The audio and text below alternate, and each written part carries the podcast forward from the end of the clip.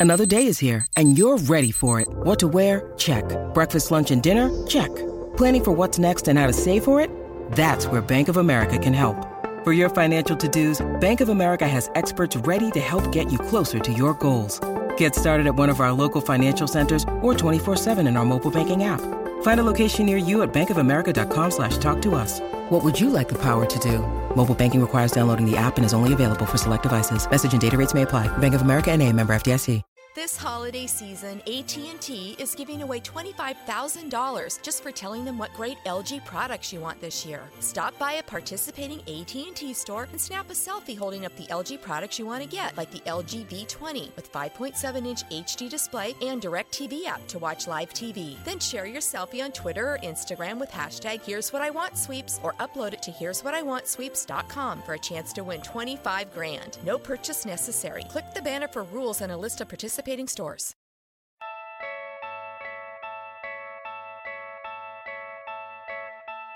What is the goofy foot layup? Why is free play so important to athletic development? Can basketball practices be too structured? The only question left is say it with me, you win.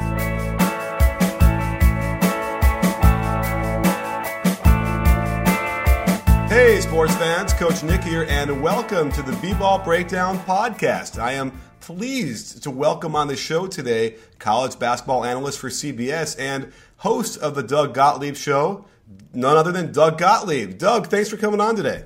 Coach Nick, it's uh, always my pleasure, man. Hey, I always love chopping it up on, on Twitter with you and sharing uh, different plays and what's going on there. Uh, it's kind of cool, actually, when you think about it, because uh, we haven't been able to, up until Vine and Twitter came out. There, was, there was you, you couldn't share these things, right? Like when we were playing back in the day, there was no way to sort of say, "Hey, check this play out."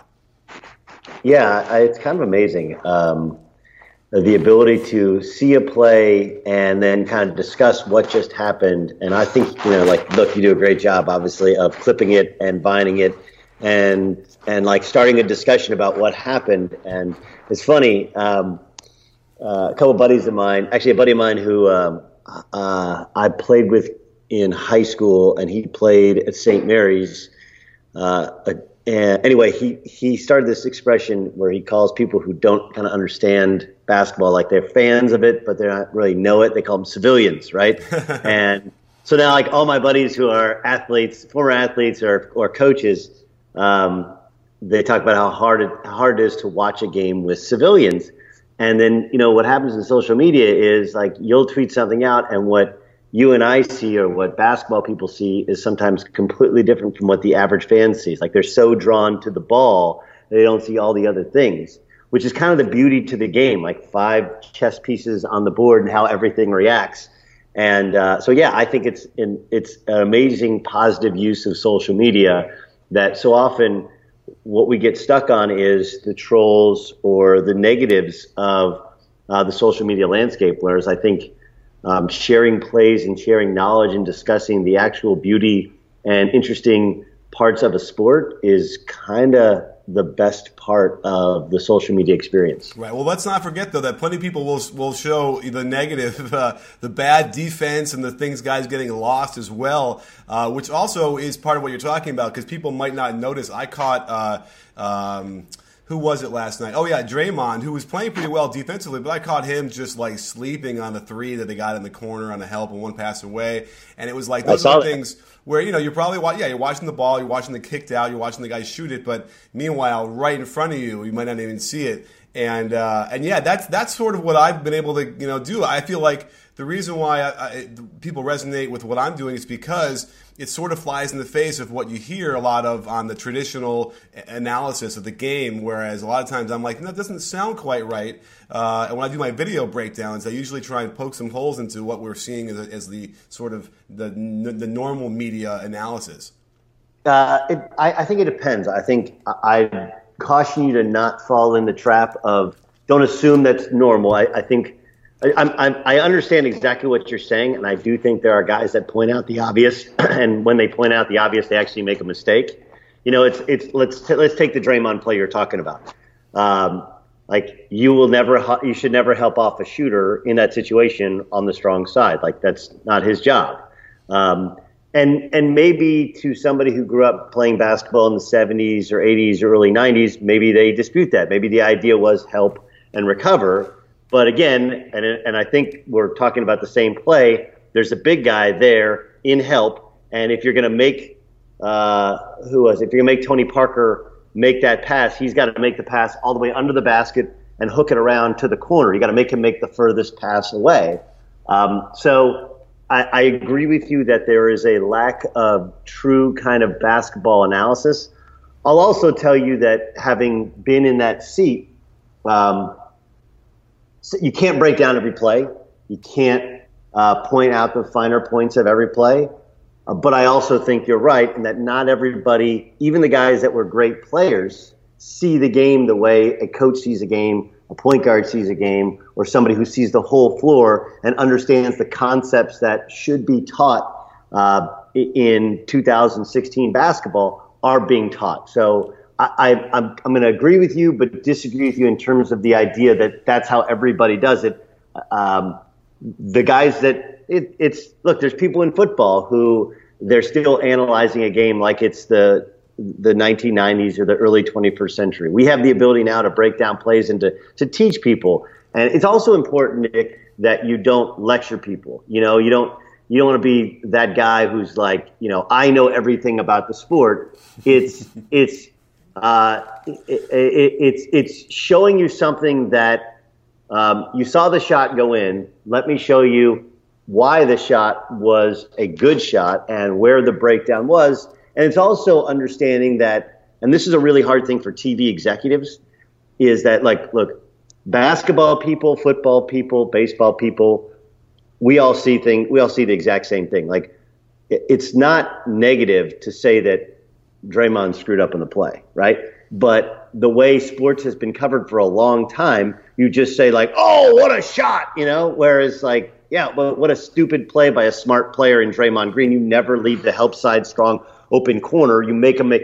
But like that's how my dad always watched tape. That's how every coach I ever played for watched tape. Like who's who screwed up on this play. Mm-hmm. But it's hard for people who are sometimes executives or even fans to understand that negative feedback uh, is the is sports feedback, right? And they're so used to dotting their I's with hearts that they don't want you to point out that Draymond screwed up. Instead, they want to point out that Kawhi got the open three in the corner. I don't know. I don't know if that makes makes sense. For sure, for sure. And by the way, don't ruin my fun on Twitter. I love being able to be snarky, but I think the reason why I can do that, and I fully acknowledge, I don't even like to go to the games usually because I want to be able to jump back ten seconds and see it again. There's no, I can't see. I don't think I would have seen Draymond just sort of falling asleep there if I hadn't gone back a couple times and said what happened there. So yeah, I mean, I'm sitting in a seat where I get a chance to do a lot more. Uh, I could see a lot more than anybody could even at the court side or even if you're in you know a little higher at a better vantage point. So without question. But what you bring up you as know, far as uh, oh, go ahead. Well, I was going to say is um, there is something there in what you're talking about. Like I've long thought, and uh, a couple of my, my best friends in the industry, we've long thought that there is a way. You know, ESPN has done this with the football national championship, where they have the round table of guys talking about the game that's being played, and they're showing the film, and they go back to and they're, they're like commenting on the game, uh, but not calling the game. You know, like they'll they'll do it on a on a different network. And I've always thought that basketball, like there's a, there's a missing element to it that you could have a bunch of guys in a studio with all the TV capability and yeah, they're running a little bit behind, but they're talking about what's happening and they're questioning the coaching moves that are taking place, which is what we do on Twitter, which is that everybody does at home. And that, that's actually how I challenge myself when I'm doing a broadcast. And it's funny, um, if a pro, if a producer hasn't worked with me before, they're like, "Man, like you're in my ear a lot. You're asking for replays a lot." I'm like, "Well, I'm trying to show people what's happening, why it's happening, and then forecast and foreshadow what's next."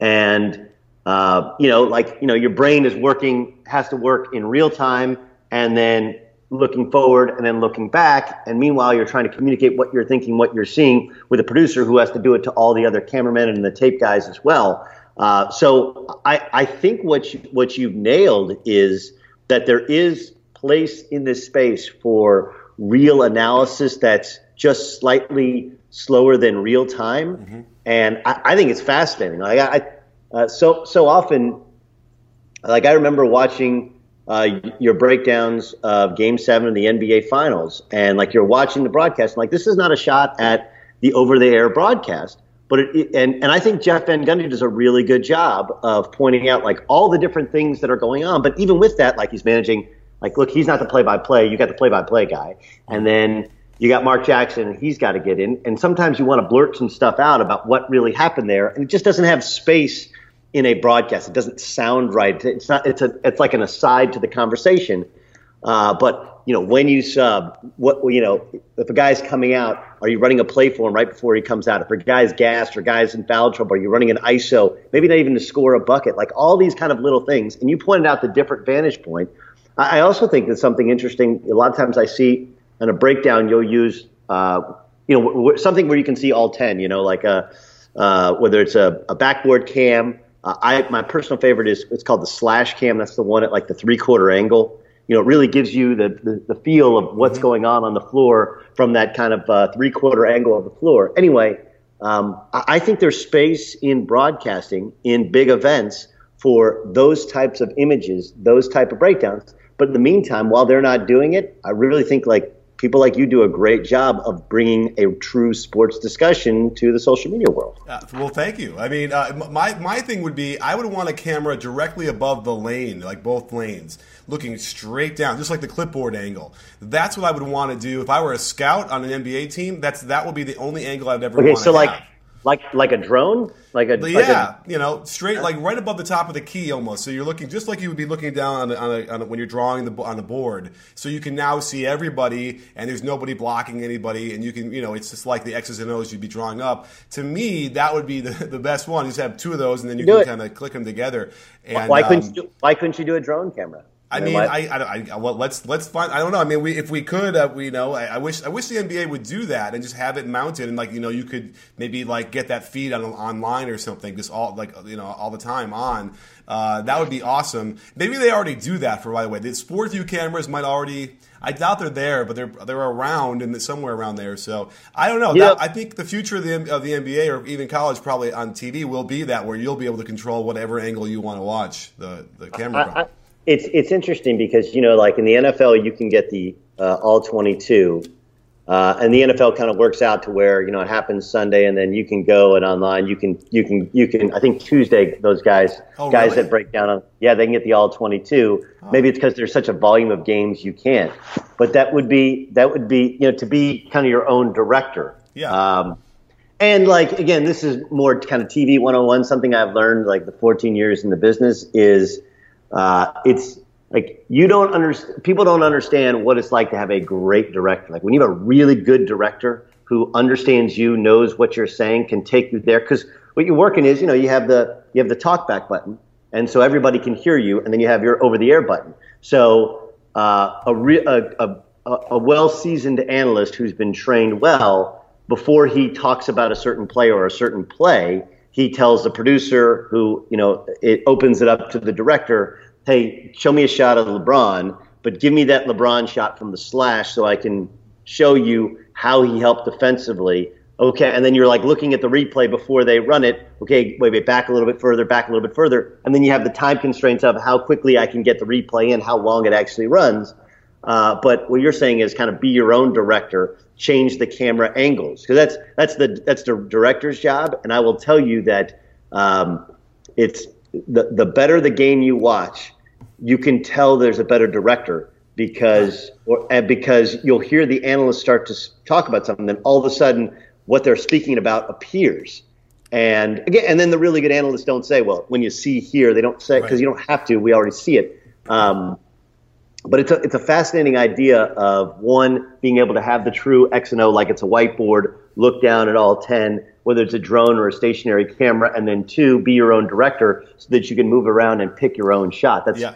That's, that's, that's interesting. And by the way, I think TNT does something like that where they'll have four angles that are uh, you know synced together, and you can kind of watch whatever you like from there. So they do do something, but again, it's only the, the TNT games, which is once a week. So yeah, I think that's the future either way. But you know, I, I before you were talking about the differences between sort of '90s you know basketball a little bit and now, and I thought we could talk for a few minutes about that because I'm fascinated. you know, when I, I'm a little bit older than you, not much, but a little bit, but certainly, you know, being around clinics and, and high level basketball in the 90s, um, I'm kind of curious what your thoughts are because I'm sure you're going around seeing practices now, seeing trainers and how people are, are, are you know, working on their games. Is there anything that jumps out in your mind that seems the most radically different from back then to now? Well, the, the spacing, I think, is is uh, um, it's interesting. So uh, I'll give you a little bit about my background. So my dad is from New York City. He's from the Bronx. Um, uh, he uh, grew up in the Bronx and moved out to Long Island. And he was a, just a basketball fanatic. No basketball really in his background. Like his dad was an accountant who became a car dealer. And um, so he went to Syracuse for a semester, and then Ohio. He went to Ohio State, where he ultimately graduated. He was a walk-on on those great teams with John Havlicek and, oh, wow. and Bob Knight. And would never made the varsity, but was a JV player. And um, from there, he became a high school coach, and he was actually he actually replaced Hubie Brown at Fairlawn High School. But he used to. Um, and he was head coach at like Death Valley High School for a year, and then he made his way ultimately to the college game. He was an assistant under Burt Kahn at Quinnipiac College, um, Quinnipiac University now. And then from Quinnipiac, he went to Kansas State under Jack Hartman, from Kansas State to Creighton under Eddie Sutton, and then he became a head coach at Jacksonville, a head coach at UW Milwaukee. Uh, when Title IX was passed, Milwaukee decided to go D1 to D3. So he went back to being an assistant. He was assistant under Tex Winter, and that's when it took us out to California in 1981. They got fired in 84. He spent a year with Ralph Miller uh, oh. when they won the Pac 10 84, 85 AC Green senior year. And then, you know, he toiled around in terms of uh, some minor league coaching, coaching NBA Summer League, and he started um, AAU teams, which back then were travel teams. And then from that began a basketball academy ultimately, and a basketball academy started a placement service.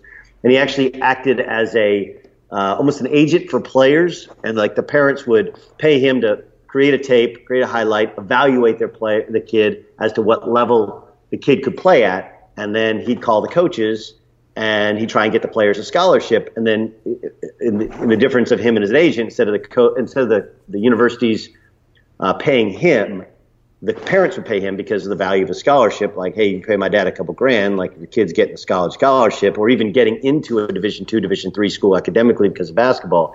Uh, it's incredibly valuable. So um, he's when he started his career, like like you, he was going to all these kind of clinics. And he, he's got he has copious notes that I've read over over like Bob Knight's great clinics at, at West Point. Ooh, and really? so yeah, and so he would you know and and um, my childhood, uh, like everybody's like uh, he was my travel team coach, and in Orange County, like in order to get the best players, we had to go and pick up uh, Adam Walton, Bill Walton's son from San Diego, or we'd have to go pick up J.R. Henderson, um, who lived in Bakersfield. So we meet his dad halfway, and then we come to practice, and then we go drop him off. We go to uh, L.A. and pick up. So we we spent a lot of time in the car and just talking about ball. And so um, you asked about the differences. Uh, obviously, there's change in how you approach defense. Um, in that uh, teams, but but I think the, the first thing and the most important thing is that spacing has changed. But it's interesting because the guy who's probably the furthest ahead of the curve gets the least amount of credit. And you you talk about triangle a lot of times, and you, you point out how p- triangle is very much part of the NBA. what I think a lot of people don't know, and the story of the triangle has never been told. It was originally a triple post offense but when you and I was in the Lakers uh, mini camps like three times. I played in their summer league, and so uh, I know the offense exceptionally well. But I also know how it's taught, and the the idea of it's not just triangulation. The the first the first uh, point about the triangle that's most important is always maintaining 15 to 18 foot spacing, and it's taught in a way in which it's just embedded in your head. And if you go and watch um, triangle teams, or now the Knicks, or previously the Lakers, previously at the Bulls, when you watch them stretch, everybody's 15 to 18 feet apart. When they, they start, you actually start like, it's like the baby crawling before you walk. Tex's first practice in installing the triangle offense. Four lines across. Everybody is 18 feet from each other. Um, and the guy in, you know, like you walk, just start walking, and then in 18 feet, then the next guy starts walking. Okay, then the next time you're going up, you do that up and down the court, and then you do what he calls being spastic, which you just kind of loosen up your body. But the idea is like from that to cutting to moving to spacing, everything you do, unless you're going to split with a teammate or screen for a teammate or you know the pinch post with a teammate, with that as the exception, you're always 15 to 18 feet from each other to create the proper spacing so that when help comes, there's the ability to find a teammate and you don't have the ability for another teammate's man to intercept that pass. I think that's been uh, borrowed or even stolen and installed in every other type of thing we've done. And so is help defense different? Yes. Are the movements that were uh, on a basketball floor different? Yes. But the number one thing that's changed, that's created all this stuff, is more coaches have a appreciation for spacing, and the spacing uh, of the triangle offense was kind of the first, and people have borrowed that idea and installed it in both their offenses and defensive schemes. Love it. I mean, you know, I, I had forgotten that. Yes, you do have that Tex Winter connection because you know, I I was a kid who, when I was coaching it, you know, in high school, we were, we started to run the triangle. I just literally went to the summer league and when it was down in Long Beach still, yeah, and we just grabbed Tex. We, we were wearing coaching shirts, so it looked like we were official. We got on the floor and uh, we grabbed him, and he ended up being just the nicest man to me and sort of a mentor. helped me learn how to do it. Uh, you know, what's funny? I think that the, one of the keys here to successful offense these days is the ability to have your players sprint either across the court or from one spot to the next. Whereas we got into a rut, it felt like where we were doing like in the pick and roll where guys would go to the corner and just stand there for 12, 13 seconds. And when you're watching the Warriors play, there's a lot of triangle going on there. And I think what Tex, what part of the genius was, was having the ability to have guys taken off for 10, 12 feet of sprinting before they catch the ball. And the funny thing now is that what, what people want to co- complain about the triangle is it's a little too slow. And there are a couple things, like when that guard goes to the corner and he runs in front of the wing to start the triangle, you know, that's just too slow. Like you can't. Why are we waiting for the guard to kind of jog to the corner? So like I recognize there are some things that are have issues, but without question, and we've done these videos. Uh, yeah, there's so much of that action that's so good, and I think part of it is this notion of what the new thing is is attacking on the catch, which I kind of wanted to talk to you about real quick because I feel like when we were growing up, triple threat was the thing. You catch the ball, rip through, you kind of hold it. I remember at Wisconsin, I was a manager, they would teach you to catch the ball, rip through, wait for half a beat, and then try and shoot it. And I was like, it was the hardest shot in the in the in the in basketball because you have interrupted all Who the momentum. The What's that? Who's the coach? Who was the uh, coach? Stu Stu Jackson. And then Stan Van Gundy was the assistant. Well, Sean Miller.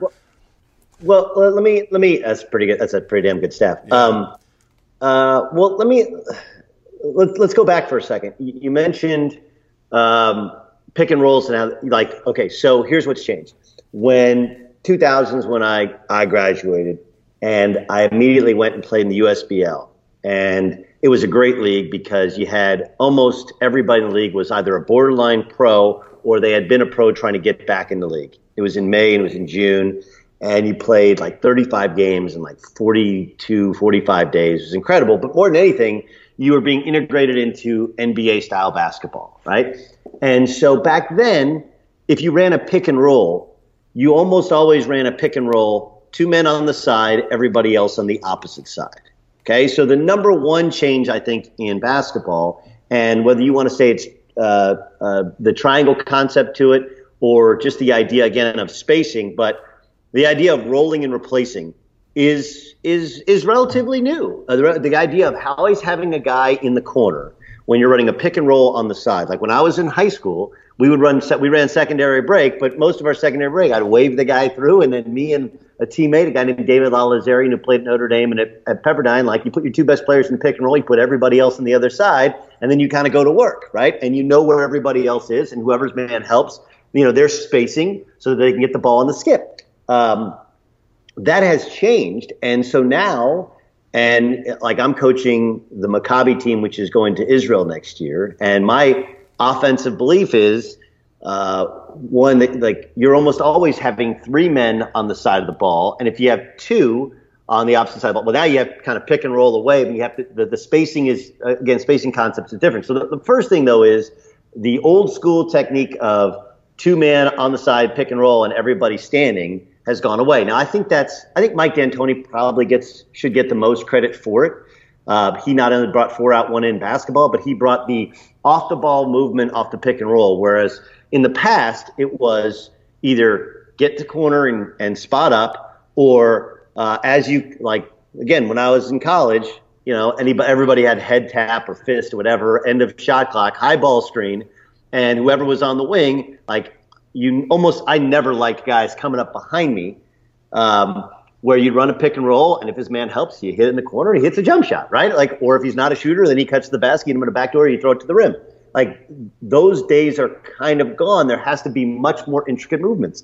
Um, the second thing that's changed about the pick and roll is um, as defenses have started loading up on the ball and ball screen coverage has been better, coaches have gotten smarter about, hey, why don't we screen the guy who's going to be the screener into the ball screen? Like it's it sounds so easy, but it's really smart because it makes the defender who normally was able to hedge out hard, well now he's got to first come off of the screen, trail his man, and now he's moving, and that puts a big man at a at a steady disadvantage. So um, I think those two or three concepts have really changed. I think again, the first part about it is that the spacing is much more emphasized in everything we do.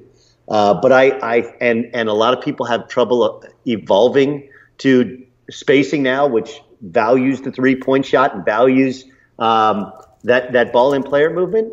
But I also think it's it's important to note, as you pointed out, that the idea of pick and roll and just stand and wait for the ball, like those days are over, and it's made basketball better, but also uh, very very different from how you and I grew up watching it and learning it. Yeah, absolutely. I mean, those are all fantastic points, and it makes me excited to hear you you're seeing that as well. And um, I think the other thing um, is sort of is shooting.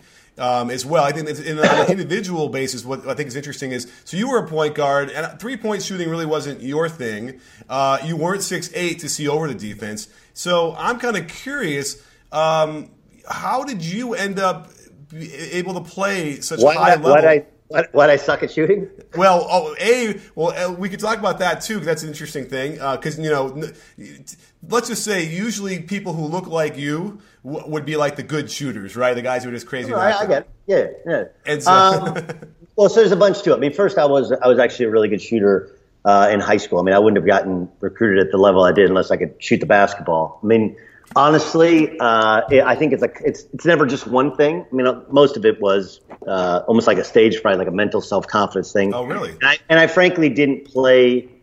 Uh, I, I, I believe Eddie Sutton's a great coach, and he knew that I could take, I could be his whipping boy. What I don't think he understood was how to coach my my my self confidence as a shooter. Like my confidence would go away, so I just wouldn't shoot the basketball. Oh, wow. And but I think also it was my my body change. You know, when I when I went to Notre Dame, I was 160 pounds, and I stayed back a year, so I was 19 years old as a freshman. Uh, and you know, that was when people first we first started using creatine, and I went from 160 to 177 before our first practice. And like even now, if you see me, like I have broad shoulders, I have big, strong shoulders. Um, so if, first, if you go back when I was a kid, I used to like tap the ball with my left thumb when I shot the ball and so it had a side spin to it. And so my first two years of high school, first year of high school, uh, when I when I played varsity, I never looked to shoot because I was on a, a senior laden team. And then my sophomore year was like a working. I was working through kind of a true one hand jump shot.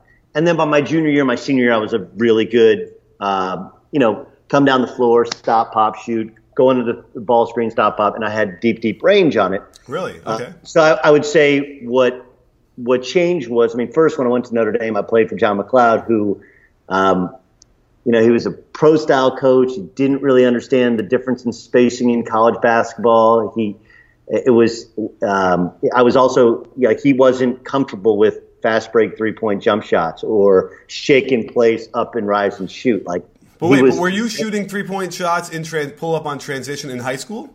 Yeah, of course. Wow, because yeah. like, so when did you graduate high school? What year? Ninety five. Okay, wow. Because because uh, I, I feel like I hadn't seen much of that until later, but that's exciting to hear. no, I mean, like, look, I played for a guy. He's a tremendous junior college coach, uh, Andy Ground. He coached at Saddleback Junior College, and he was a young guy. And uh, like, look, this is the the trend. Like, we we were really well coached in high school, but also it was like 21st century. Like, we came down and you know, in transition. I mean, he because that's he was a scoring point guard because he understood like even though you could shoot an NBA depth three in high school, like because you have momentum, it's not nearly as hard a right. shot at love it as up a screen. So um, so I came from that to where like at Notre Dame, where I remember like my first practice, I came down and I stopped and whoa, like John MacLeod almost like passed out because like, well, what are you, what are you, what are you doing? Like, I don't know, just playing. And like it literally, like here, like this is, and and like I respect John MacLeod the man. I think he was a good NBA coach, but he he he did not like like for example, he had a, a side pick and roll action with me and Pat Garrity, and when he installed it, he ran it to my right hand. Well, most most jump shooting point guards shoot the ball better out of their left hand, right? Because you don't over rotate. Um, and I had kind of explained that to Fran McCaffery, who's my assistant coach, and it literally took them until the end of the season to flip it and run it on the right side of the court to come to my left hand. So it's like so so they're like, why don't you ever shoot it off the pick and roll? Like, I'm not really good shooting off the pick and roll going right, and my body had changed. Uh, so I shot like I don't know, like 26% from from three. And really, what what happened was, in addition to my body probably being tight and not adjusting to uh, you know getting too caught up in the weight room instead of shooting jump shots. And remember, this is before everybody had the gun, where you know um, where you could just go and get a thousand shots in the practice gym now, like you can now. You, you, couldn't do that then. You had to have a manager fees you. You had to shoot yourself. Um, so, in addition to not having great self confidence, probably not working as much as I could have, um, and having a coach who didn't embrace the style of shooting, you know, that I was. I mean, we ran what was called a two side motion, which nobody runs. Basically, you have a kind of blocker mover, only I was like a ball rotation guy. Like I'd pass and fake like I was screen away and come back and catch it and pass and then he's like, well, when you get it, then you can break down the defense. Like, well, yeah, but there's two posts there, and it's not like really space there, and there's no mm-hmm. ball screen there. Like, let me move a little bit. Right. Was, and your man's very, not having to move much at all. Right. And again, like he didn't. That wasn't. I, I didn't think he was not a good offensive. He was just not, not a good offensive coach for my style of basketball. Um, and and we were at a at a substantial disadvantage because we didn't have as good a personnel as the Big East, which that year the fourth best team in the Big East was Syracuse, and they went to the national championship game. And Iverson's at Georgetown, Kerry Kittles was at Nova. They were probably the, they were the second best team, and then you know UConn had Ray Allen and Doron Sheffer, and like so we're at a we're at a style disadvantage for me. We're at a athletic disadvantage in comparison to our competition. Our coach really had NBA concepts and NBA ideas that didn't fit with college basketball. Uh, so there's a lot of stuff going on there. Uh, and the last part was so I was always a money free throw shooter. Like I was always like the guy like hold the ball, foul me, make a couple free throws, run down the court. And uh, I started to get the yips a little bit at the end of high school, but not bad. I mean, I was like high 70s, but really good at the end of games. And so our first first Big East game in Notre Dame and Rutgers history was at the RAC at Rutgers, and we had a 14 or 17 point lead. I think it was a 14 point lead. We ended up losing in overtime. Uh, but somewhere in the process of losing the game, I got fouled, and I step up the free throw line, and the first one I shoot, I airball. And the second one I shoot, I make it, run down the court. I didn't think anything of it. Like literally click delete. And so that we get back to campus, and everybody else is on break. And um, the one thing about John MacLeod, which is like the very much the pro mentality, was he would never embarrass you in front of your teammates. So uh, but the day after the game, he'd call you and have you come into his office. So uh, he has the uh, uh, he has the secretary call me and say, "Come down to my office." So I go to his office and I'm like, "Now I'm starting. I'm working on being the starting point guard. Like I didn't start the first four games and all that, but I knew I was going to start." And so he um, he throws on the tape of the game, and I'm like, "All right, cool. What are we watching?" You know, and it's my free throws. Like, what? What do you think? It, what happened here? And I was like, I don't know, coach. And he goes, I don't know, I just, I choked it. What do you mean you choked it? So we go from there to the gym, and for an hour, my coach, and John MacLeod never played basketball. Now, keep in mind his shot, his shooting guru was Denny Price. It's Mark and Brent Price's dad, who I worked extensively with. But so Denny Price kind of relayed to him on the phone what's going on with my shot and what I should do. And he's like, you need to be like Walter Davis, like a gunslinger, and get those elbows in and get the ball in front. And I'm like shooting the ball like 1960s style with left hand in front, and that way it gets completely out of the basketball. And uh, now I now I do have a problem with with with shooting and and my entire approach to he's got one foot in front of the other, shooting free throws, and I think you combine all of that, and now I was I was completely screwed up. Now I, I mentioned all this and realized I had a year to work out the kinks when I went to junior college, um, and I left Notre Dame, and I was uh, I got to I played with the junior college and helped coach with the junior college, but didn't actually play a game, so I didn't lose a year of eligibility. And then you know I got to Oklahoma State, and I'm kind of a people pleaser, and so I remember like the first bunch of games, like I was just trying to dime everybody up to show everybody that I could really pass. And then by the time you get around to people adjusting, uh, I, I never was really able to conquer the demons of just stepping up and making shots again until I was out of college. And even then, it took a coach either playing for my dad or playing for a guy named Maz Trakh in the uh, ABA 2000. And Maz actually would take me out of the game if I would turn down an open shot. And that kind of like clicked the engine back to making shots. So anyway, to answer your question, how do you play when you, without a jump shot? It's interesting. Like I actually look at that as a source of pride. Like it's really hard for me to watch myself play in college where guys are not guarding me. Be like, dude, that's embarrassing. But I must have brought some other intrinsic value to my teams in that I played for a Hall of Fame coach who won a lot of games at Oklahoma State, and we were clearly better when I was on the floor. Uh, but I, I lost my self confidence, and I didn't have coaches that knew how to coach my particular kind of lack of self confidence and self awareness on a basketball floor. Right, and I think the lesson learned is never try and like adjust mechanics after the season has started. I think that would be the thing that I'm listening to you say. Uh, the, the, fact that he get on the free throw line with you and be going over stuff and trying to change your mechanics that was the, that was after the season started, right? Yeah, it was in the middle of the season. Yeah, so that, that that's a huge red flag. More than, more than more than anything, I think you have to.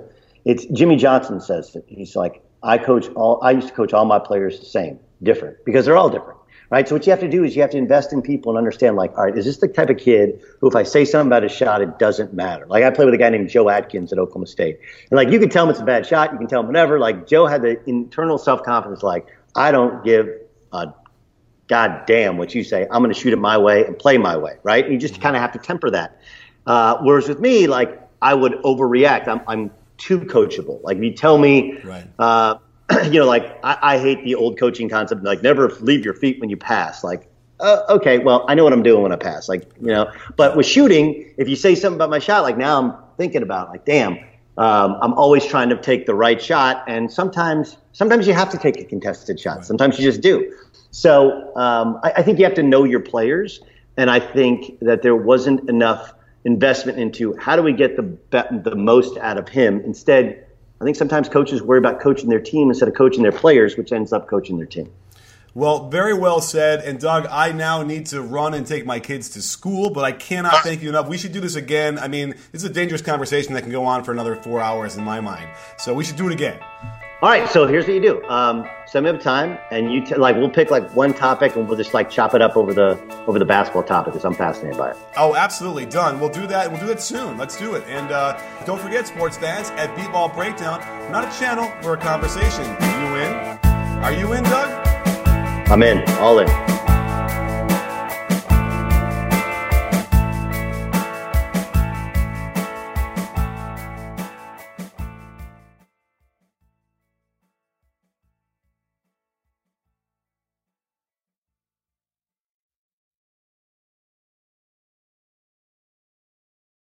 When you don't go to geico.com, car insurance can be confusing. Like Swedish techno confusing. Bark, bark, meow, meow. Dance with me, purple cow. Bark, bark, meow, meow. Ooh, you lovely cow. Geico makes it easy. With 24 7 access, all you have to do is go to geico.com and you could save money on car insurance. It just makes sense. Unlike, you know. Dance with me, purple cow. I like your moves.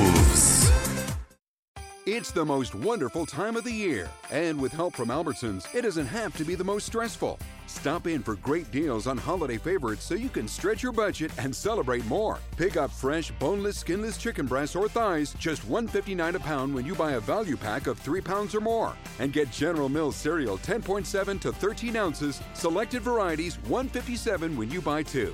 Tastier meals, sweeter deals, happier holidays. Albertsons, it's just better.